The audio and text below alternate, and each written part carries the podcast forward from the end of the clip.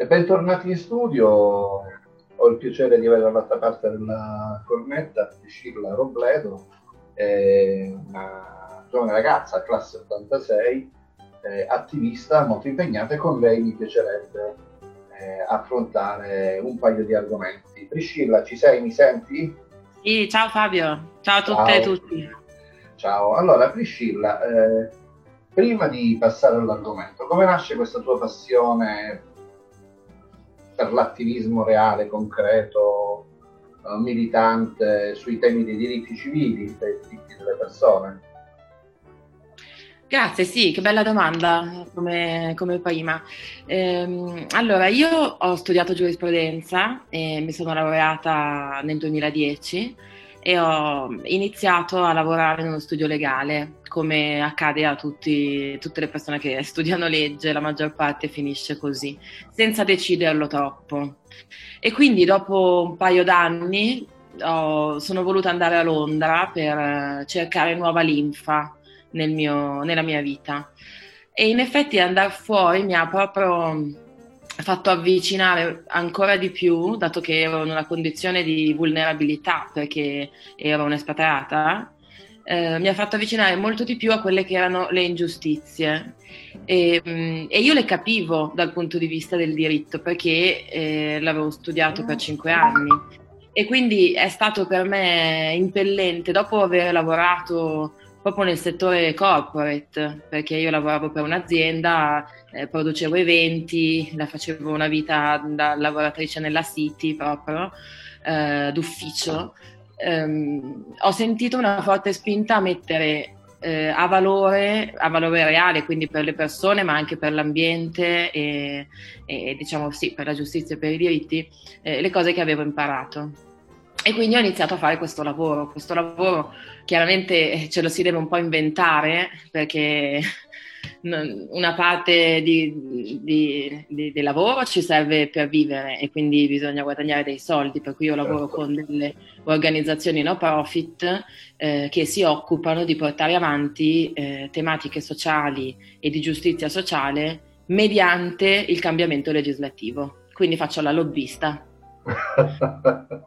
sì, Nel senso però...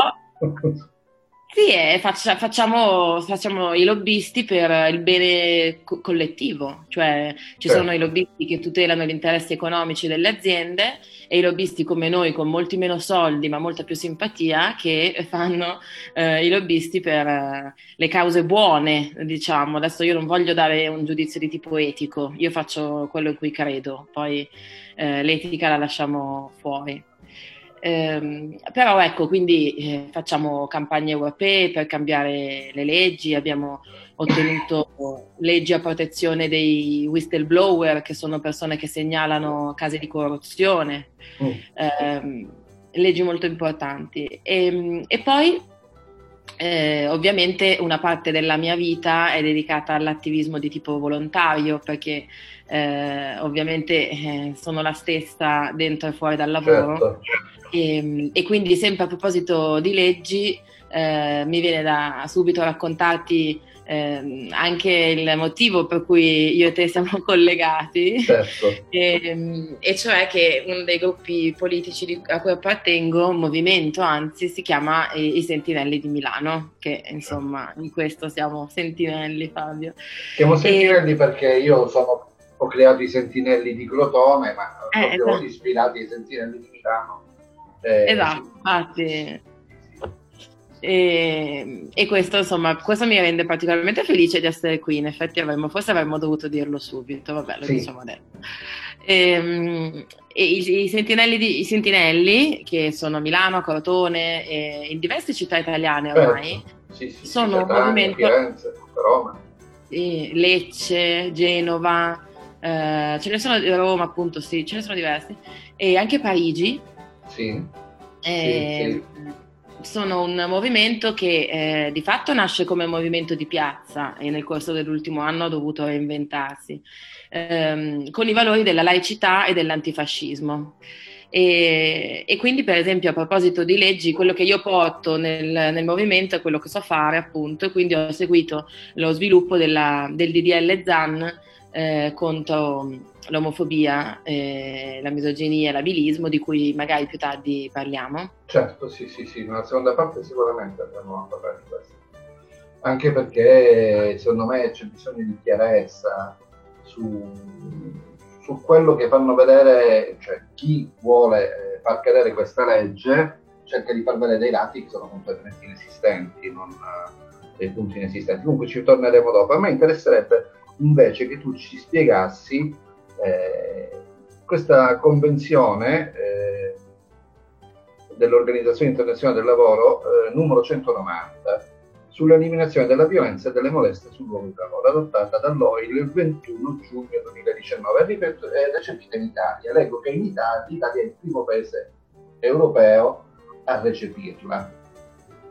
Niente, volevo prima che mi spiegassi una cosa e poi ho una domanda in particolare da farti perché mi ha colpito un passaggio di questo articolo che ho letto. Eh, sì, allora innanzitutto fa molto stupore che l'Italia sia il primo paese europeo in qualcosa di questi tempi, ma in effetti eh, di questo dobbiamo esserne contenti. Insomma, eh, quello che è successo un po' in sordina è che ehm, nel mondo da due anni si cerca in tutti gli stati praticamente eh, di far ratificare una convenzione dell'Organizzazione Internazionale del Lavoro, che è quella che hai detto tu, che è una convenzione che eh, obbliga gli stati a fornire protezione sia legale sia anche in termini di ristori economici e misure di sostegno alle persone che sono tendenzialmente le donne, ma ciò non toglie che la legge si applichi a tutte le persone, certo. che ehm, sul luogo di lavoro subiscono molestie, abusi, violenza. Chiaramente è una legge mh, che ci fa pensare immediatamente al Me Too, per dire, no? Quindi alla denuncia sistematica di abusi sul lavoro, poi nel MeToo in una determinata industria che è quella del cinema, che poi si è estesa a un sacco di altre industrie. Io lavoro appunto come attivista per la campagna Abiti Puliti, che è una campagna che ehm, protegge e tutela le condizioni delle lavoratrici nelle filiere di produzione tessile, quindi Bangladesh, Pakistan, Turchia, Cambogia, eh, Sri Lanka, Thailandia, Indonesia. Eh, Cina purtroppo anche c'è una questione eh, in Cina molto delicata. E ehm, le donne che lavorano in queste filiere subiscono angherie quotidiane, cioè gli schiaffi sono all'ordine del giorno, le molestie eh, fisiche, sessuali eh, sono altrettanto una cosa comune, eh, i salari da fame, quindi i salari eh, in cui queste donne devono, lavorano 400 ore al mese facendo orari e turni incredibili straordinari, pazzeschi. Ehm, e, e, e, hanno e vengono pagate con salario da fame. Ecco, questa convenzione permette di ehm, avere degli strumenti per difendersi da tutta questa violenza, quella fisica, quella eh, verbale e quella economica. E, ehm, però per due anni praticamente nessuno Stato ha voluto ratificarla perché il mondo è ancora attraversato e sorretto dal patriarcato e dal capitalismo in un modo che, di cui noi non ci rendiamo conto, ma è sugli occhi di tutti che una legislazione di questo tipo risolve i problemi concreti del, che, che attraversano il nostro mondo. Cioè, per tornare all'Italia, gli, unici, gli, ultimi dati e gli unici dati che abbiamo sulla violenza di genere sul lavoro, sulle molestie sul lavoro, risale al 2016 ed è una mm, indagine Istat che eh, per la prima e unica volta si interroga su questo fenomeno. In base a questa indagine, peraltro, viene fuori che quasi un milione e mezzo di lavoratrici ha subito molestie e eh, 8, 8 su 10 non lo ha denunciato per paura di ritorsioni, perché non ci sono gli strumenti di difesa adatti. Quindi eh, questa convenzione sembra una cosa molto astratta perché è una, una cosa internazionale che, che eh, ha bisogno di altri step per diventare una legge de, dello Stato italiano, quindi è ancora lunga la strada, eh, però in realtà eh, risolverebbe dei problemi molto molto concreti. Adesso qual è il percorso? Il percorso è che l'Italia è riuscita a ratificarla, l'hanno ratificato anche l'Uruguay, l'Ecuador e un altro paese e quindi ehm, anche se sono pochi, questa convenzione entra in vigore. Cosa vuol dire che entra in vigore? Vuol dire che l'Italia dovrà fare un'altra legge, che è la legge che di fatto introduce e disciplina il contenuto di questa convenzione. Quindi obbligherà, come ti dicevo, gli stati a tutelare le vittime di molestie e violenza sul lavoro che adesso non sono tutelate. Io um, un po' già l'hai accennato, ma ero rimasto incuriosito, non è l'altra domanda, è diciamo un passaggio di mezzo, perché c'è un grande riferimento alla campagna Abiti Pulite e comunque c'è scritto al fatto specifico delle lavoratrici del settore tessile. Un po' mi hai risposto, e mi sembra di aver capito, per le zone in cui queste industrie sono ubicate, no? Quindi alcuni paesi. Ma è un problema trasversale a questo settore? Come mai questo settore è così particolarmente eh, colpito da questa problematica? Ecco. Allora, grazie davvero di questa domanda. Il settore della moda è un settore veramente critico. Io ti voglio prima raccontare la, giornata tipo di una lavoratrice del tessile okay. e, poi fatti, ehm, e poi riflettere insieme sui problemi strutturali che questa industria comporta. Allora noi prendiamo a riferimento una ragazza qualsiasi del Bangladesh, la, la possiamo chiamare eh, Kala.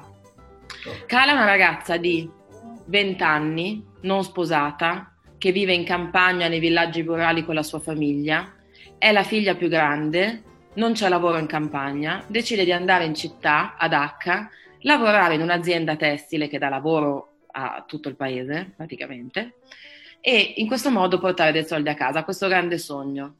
Appena arriva riesce a trovare lavoro in fabbrica, ma come tutte le, le altre lavoratrici e lavoratori della fabbrica vive in, in uno slum o in un semi-slum dove condivide la sua camera da letto con altre otto ragazze come lei metà del suo stipendio, che è uno stipendio da fame, perché per guadagnare qualcosa deve fare anche degli straordinari, se no quello base sarebbe impossibile e insostenibile, metà dello stipendio lo, porta, lo manda alla sua famiglia. Lei vive con l'altra metà dello stipendio.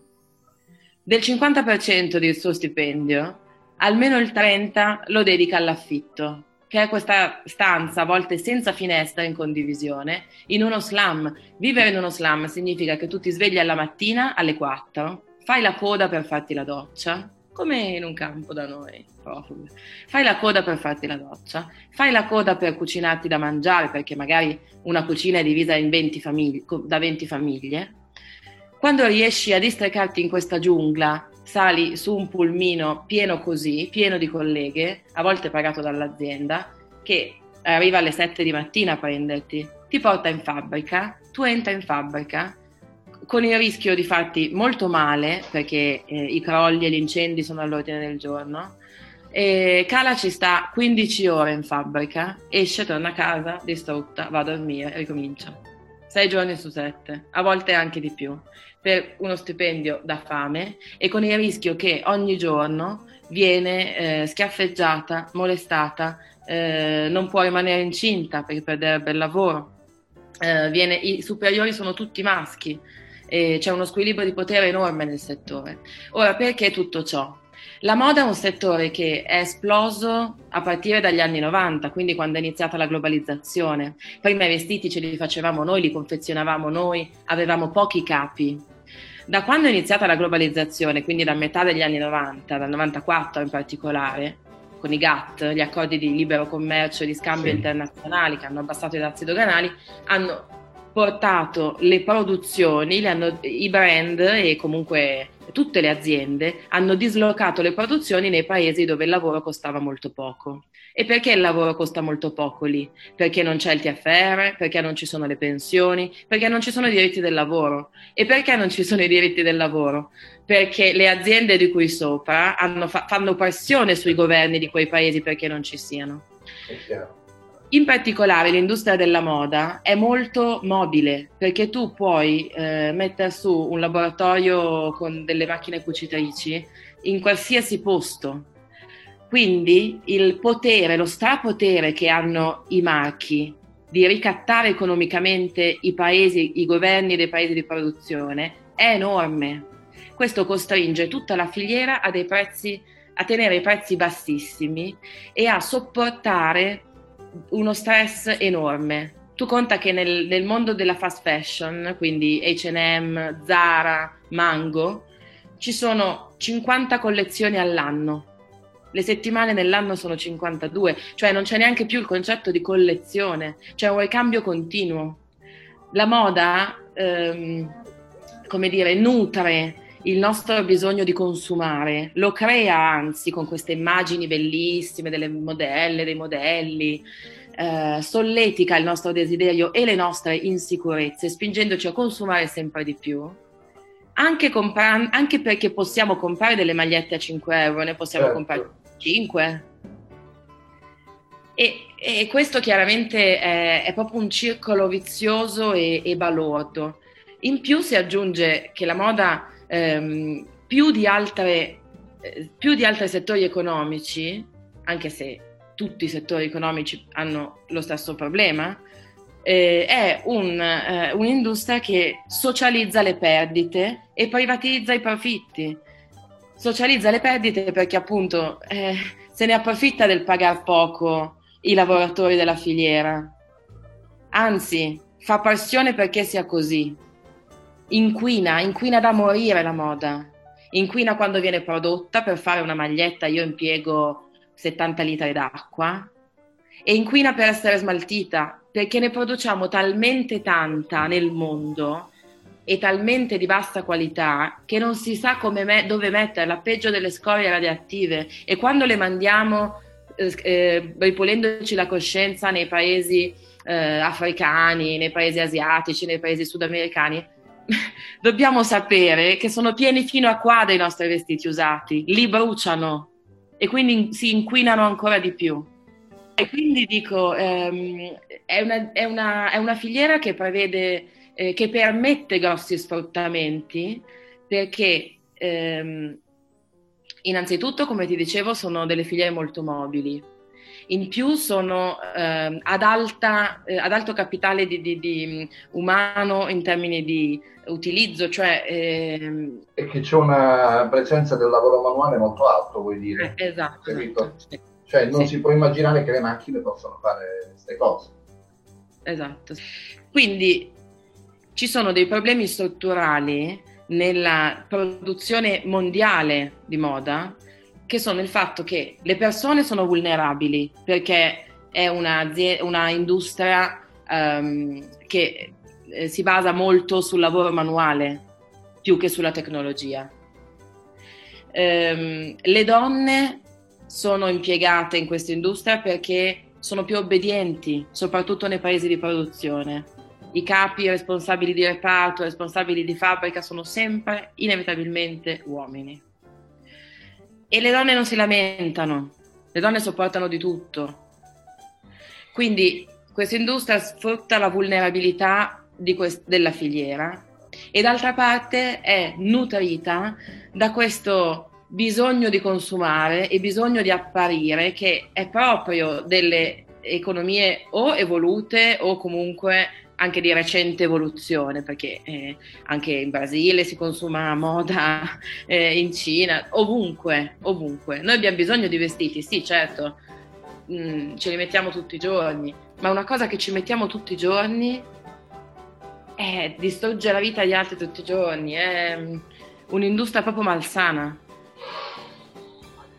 Mi viene in mente, mentre parli, non c'entra niente sul settore della moda, però pensavo alla condizione della donna perché vi è questa doppia dimensione dello sfruttamento lavorativo fisico e dell'abuso fisico, perché da un dossier che leggevo qualche tempo fa sulle donne rumene in Italia nel campo dell'agricoltura, era aberrante quello che succedeva a loro durante i festini organizzati dai padroni e tutto questo qua, alla quale erano costrette ad andare. E, e quindi trovo, trovo, trovo, importante, anche se è un primo passo, se sarà molto lungo, però è un seme che si mette in una discussione che diventa importante. E ci ascoltiamo un brano e ritorniamo in studio.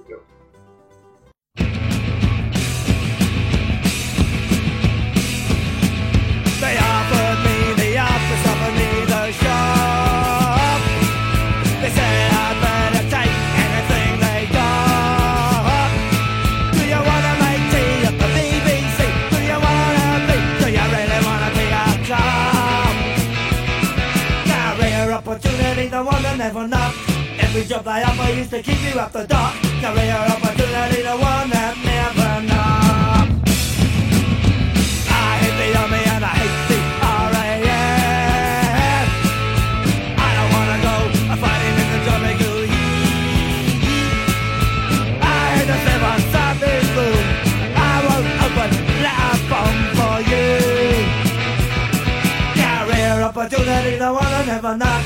Every job they offer used to keep you off the dock. Career opportunity, the one that never knock.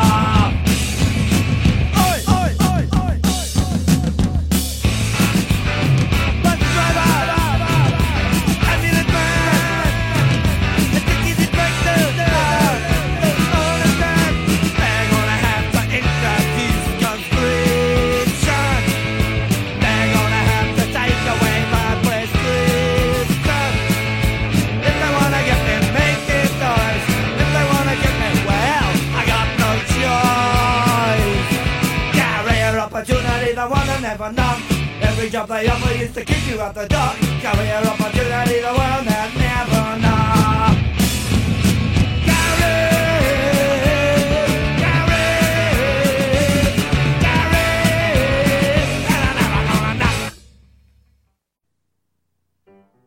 Rieccoci in studio, stiamo parlando con eh, Priscilla Robledo eh, su questo importante eh, documento che è stato fatto, questa convenzione dell'Organizzazione Internazionale del Lavoro, la numero 190, sull'eliminazione della violenza e delle molestie sul luogo di lavoro. Ti faccio due domande, in una vorrei una propria risposta spot e nell'altra invece quella che ti viene più eh, incongrua da, da dire, il tempo che vuoi.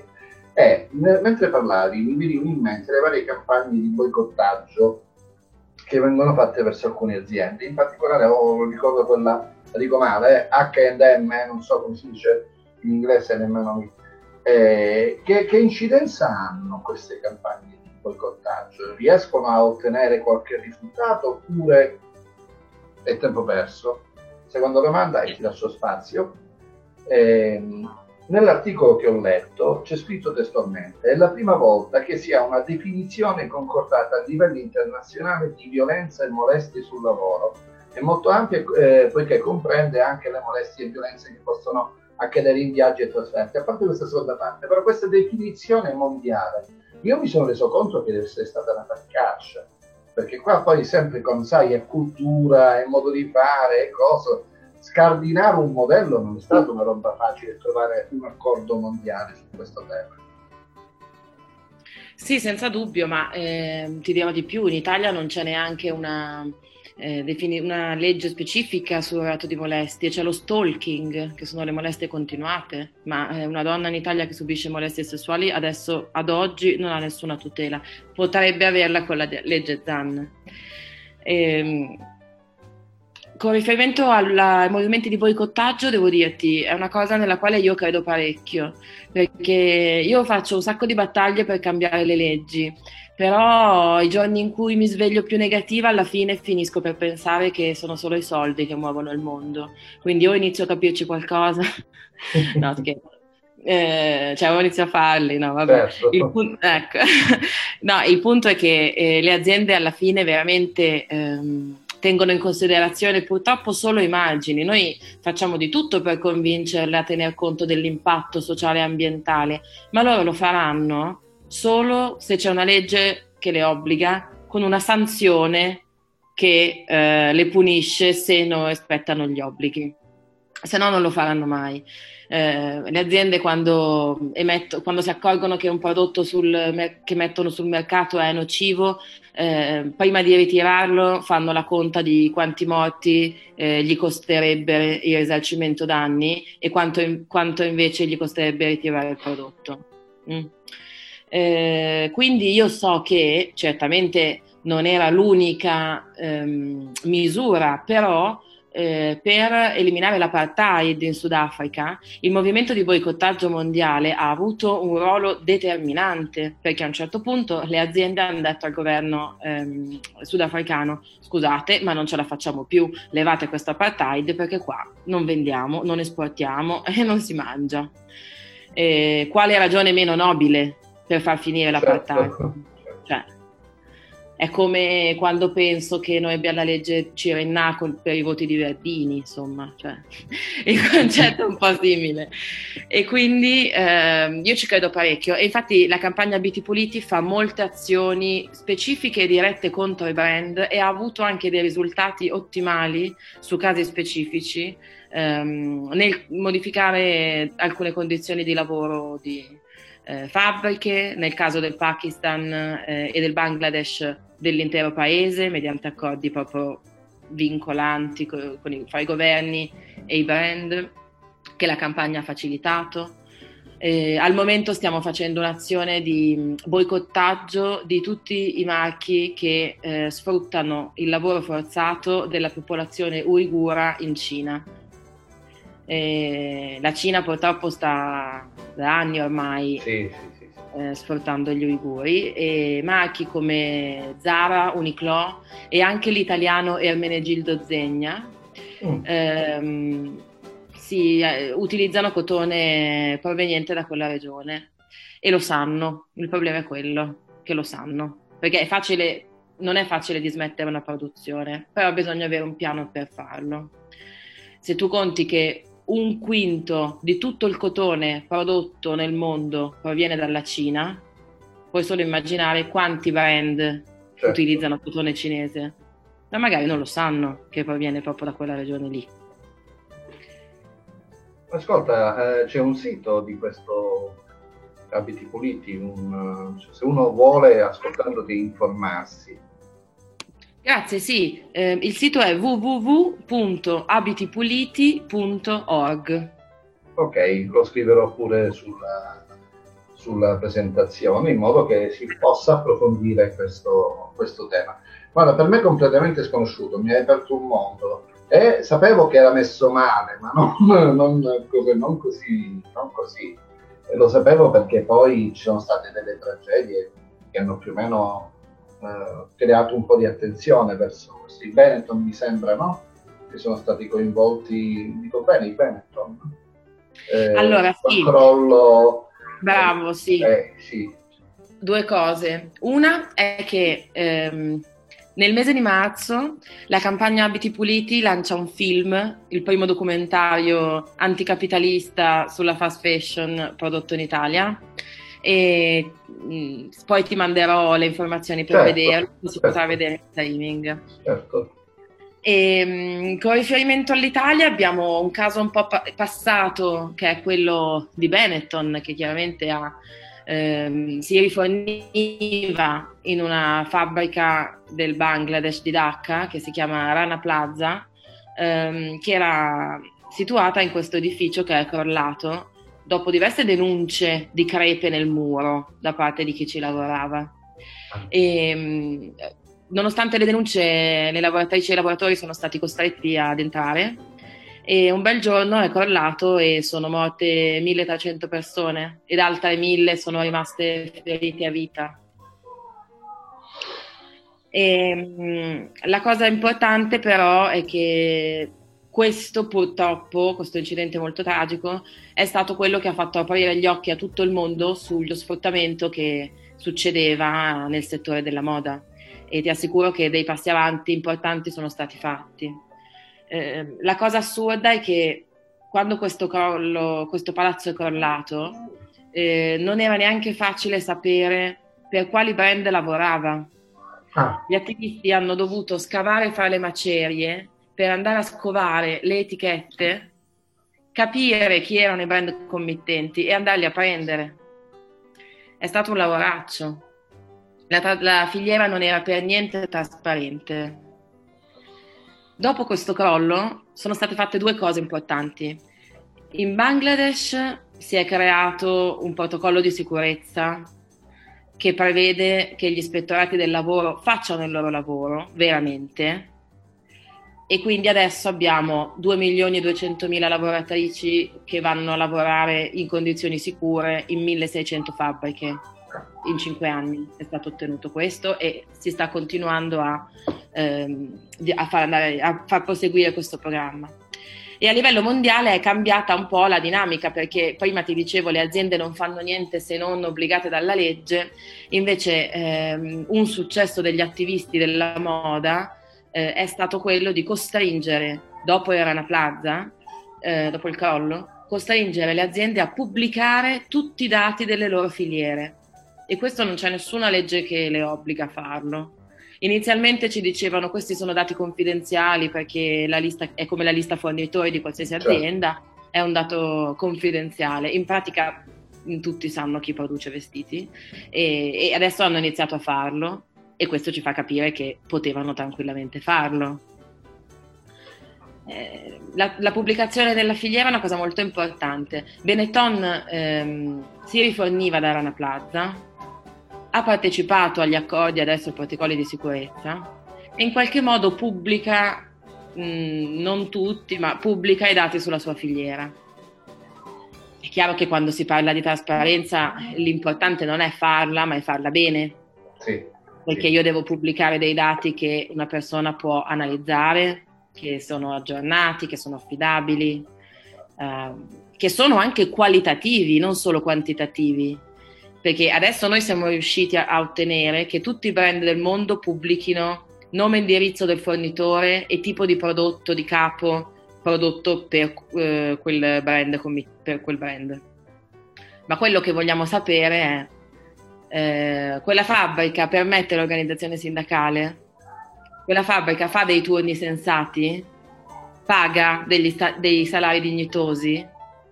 Paga uguali gli uomini e le donne? Permette alle- ai lavoratori di avere dei meccanismi di reclamo?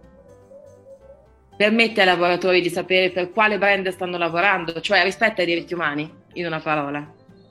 Però si capisce che, ecco, dalle tue parole si capisce che la- l'attivismo, la militanza, la perseveranza eh, paga, non paga subito, ma crea de- dei mutamenti leggeri che in qualche maniera migliorano le condizioni di vita delle persone.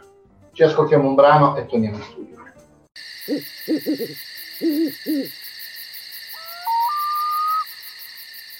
Revolução,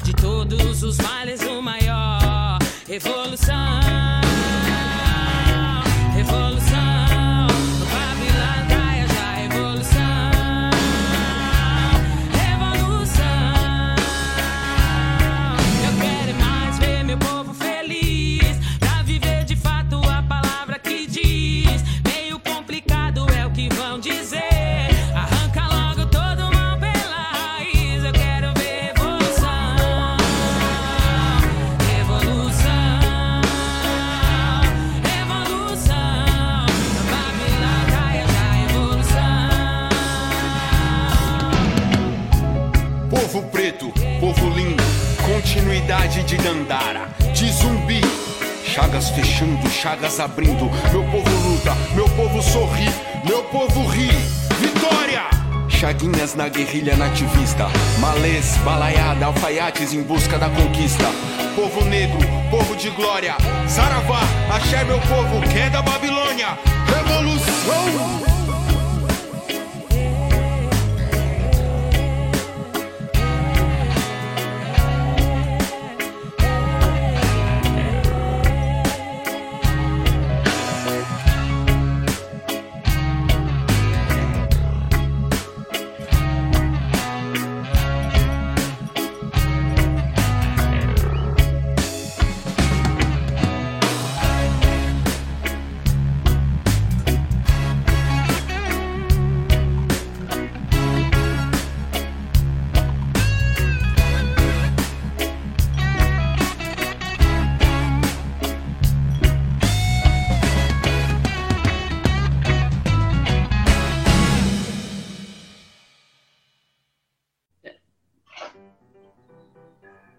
Rieccoci qua, sempre con Priscilla che ci, sta, che ci ha aperto comunque un- uno spaccato del mondo della moda che non, non si conosceva. La moda con me non va a nozze, non c'è mai andata. Io un capo lo uso fino a che non, me lo devono togliere di solito, quindi è questo. Eh, però veniamo alla nostra legge, la, la DDL ZAN, cioè questa legge che io non so, eh, vorrei un conforto da parte tua, perché visto i movimenti che ci stanno col governo ho paura che se cade eh, crolla di nuovo tutto. Eh, quali sono i tempi di discussione che ci stanno al Senato? Ti volevo chiedere che poi tu rappresentassi bene questa legge, perché questa storia, che questa legge limita la libertà della parola delle persone, di pensiero delle persone, è una grande castronata, lo sappiamo, ma non si riesce a farlo capire. Eh sì, hai ragione, non si riesce a farlo capire perché quello che non si capisce è che la violenza e la discriminazione non sono un'opinione. Tutto qua. Ecco. Allora, ti- cos'è la legge ZAN? La legge ZAN è una ancora proposta di legge, perché come tu hai detto, finché non viene approvata al Senato non diventa legge, che eh, l'Italia aspettava da più di vent'anni, perché è una legge che punisce con un aggravante un reato che è già esistente, che è il reato di violenza alla persona, e ehm, dice che quando questa violenza è fatta per motivi legati all'odio perché questa persona è ehm, appartenente a- alla comunità LGBT, eh, è una donna e quindi in quanto donna viene offesa o molestata, ehm, è, diver- è disabile, eh, quindi non è fisicamente conforme agli standard della cosiddetta normalità e viene presa in giro o bullizzata e di nuovo violenza sia fisica che verbale, ehm, deve essere punito. E questi sono comportamenti che fanno schifo. Questa legge dice, dice questo. Eh, quindi chiunque dica che mh, questi comportamenti sono leciti e si vuole arrogare la libertà di eh, continuare a Offendere. comportarsi così, eh, non, eh, deve cambiare insomma testa subito. Comunque, ehm, la legge ZAN eh, punisce eh, l'omo lesbo transfobia, la misoginia e i commenti contro l'abilismo ehm, con un aggravante penale, ma fa anche di più, c'è anche una parte costruttiva della legge, che è quella eh, che propone eh, meccanismi di tutela rafforzata per le vittime, in particolare di omo lesbo transfobia, ma in generale di, di questi, eh, di questi crimini d'odio. E eh, prevede che queste misure siano di tutela e assistenza psicologica e talvolta anche di assistenza mh, al- con la casa, no? quindi prevede l'istituzione di case rifugio e di mh, comunità eh, anche piccole che possano ospitare le persone vittime eh, di omolesbo e transfobia. Una cosa che se fosse già in essere eh, in questi mesi di pandemia in cui molte persone LGBT, magari anche molto giovani, si sono viste costrette a vivere in casa con i loro genitori, magari con genitori che non accettavano, non accettano la loro omosessualità, ehm, ecco, questa legge, se fosse stata in vigore, avrebbe già aiutato tante persone nel corso di quest'ultimo anno. E invece già il Parlamento ci ha messo mesi, il Parlamento intendo, scusami, la Camera dei Deputati, Camera, sì. ci ha messo mesi ad approvarla. E adesso invece la palla è passata al Senato, ma con i chiavi di luna che stiamo assistendo, anzi l'inaccettabile spettacolo Certo. a cui stiamo assistendo, mi verrebbe da dire, mm, irresponsabile su tutta la linea.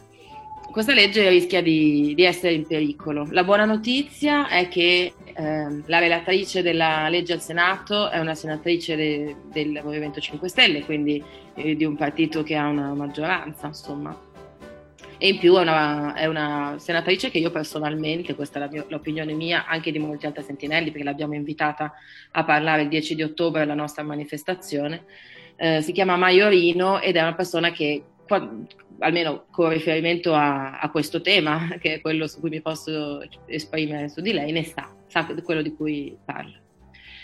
E quindi ehm, il lavoro però è molto duro, anche perché il Senato, oltre ad avere dei numeri ovviamente meno facili che alla Camera, Infatti. e, e ce ne stiamo accorgendo adesso sempre di più, ehm, è anche eh, tradizionalmente la Camera più conservatrice delle due. E la cosa paradossale è che in paesi come la Francia, questa legge contro l'om- l'omolesbobitransfobia è stata approvata da governi di destra, ma di destra liberale, non di destra fascioleghista. Mm. Ma della destra liberale, che è quella che eh, vorrebbe liberalizzare tutto, i diritti, e siamo d'accordo, e l'economia, e discutiamone. Però eh, questo è paradossale, no? Perché eh, Zan, che è un, un deputato del PD, ehm, ha dovuto fare un grosso lavoro perché questa legge è stata approvata col voto segreto alla Camera, perché i nostri presunti onorevoli, i nostri disonorevoli si vergognano di dire che sono a favore dei gay o contro i gay e quindi ha dovuto fare il voto segreto. Lui ha fatto un grosso lavoro e alla fine ha portato a casa un ottimo risultato. Però ha dovuto farlo convincendo quelli di destra a dire guardate che negli altri paesi siete voi che approvate queste leggi, non noi. E questo io lo trovo, insomma, la rido per non piangere, mi verrebbe da Certo. dire. No, vabbè, tant'è vero che insomma Forza Italia ha in vario modo approva- appoggiato questa, questa legge, sicuramente Carfagna e, e altre deputate hanno- l'hanno sostenuta. Adesso questa legge è in pericolo, come, in pericolo, come siamo in pericolo un po', Un po' tutti, è vero. un po' tutti e tutte in questo Ma i, momento. i tempi sai quali sono?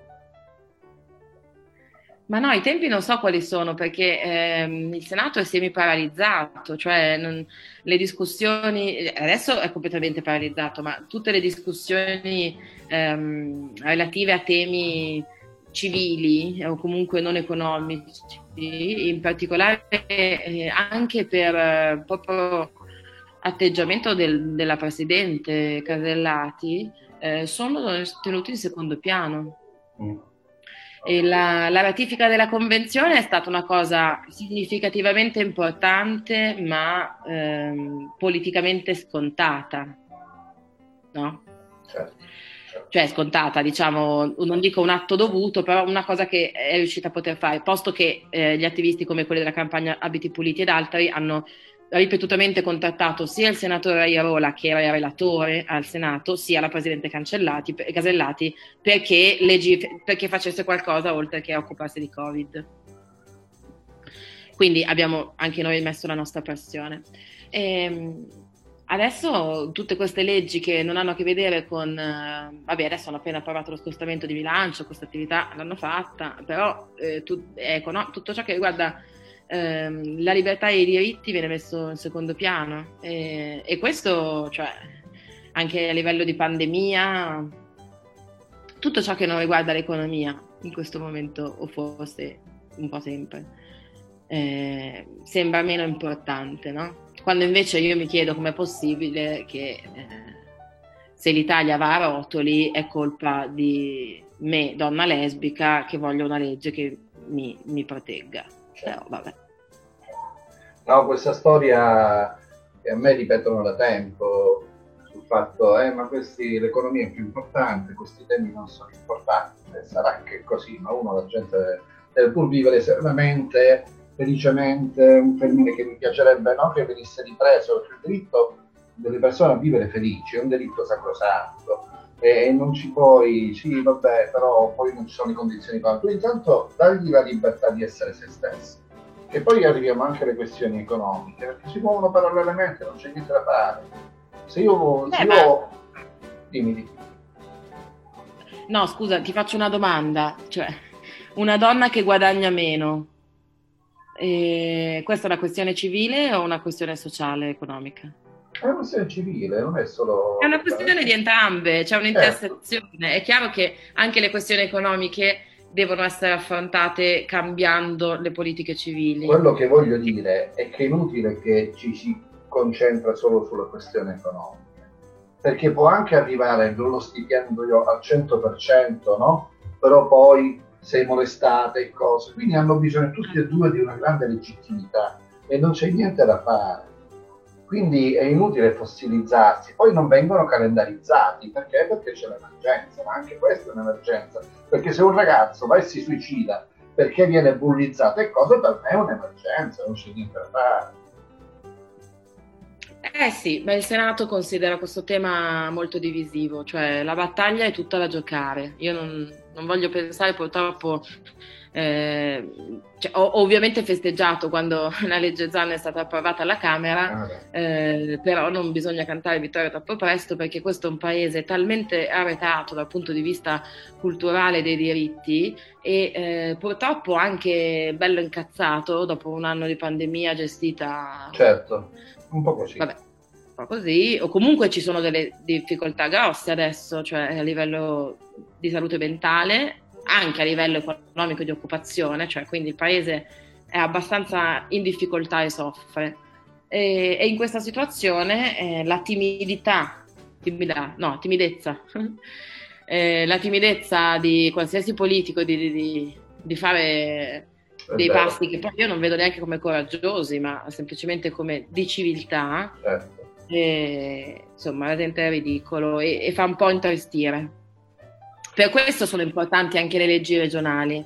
Noi come Sentinelli, insieme ad altre organizzazioni della Lombardia, di alcune sezioni Acigay, di alcune città lombarde ed altre associazioni analoghe, lo Sportello Ala che per le persone trans, eccetera, abbiamo lanciato una campagna di raccolta firme, eh, che chie- una petizione, che chiede che il Consiglio regionale ehm, discuta la legge regionale contro l'omofobia, che è una legge altrettanto interessante perché eh, anch'essa ehm, non, beh, non può cambiare le norme penali, evidentemente, essendo una legge regionale, Certo. però quello che fa è introdurre un sacco di belle misure in ogni settore della nostra vita, dalla cultura, il turismo, per favorire la partecipazione delle persone LGBT a eh, queste cose. Quindi, per esempio, io che fra le mie attività di attivismo eh, produco con altre persone molto valide il Festival di Cinema Gay Lesbico di Milano, il Festival Mix.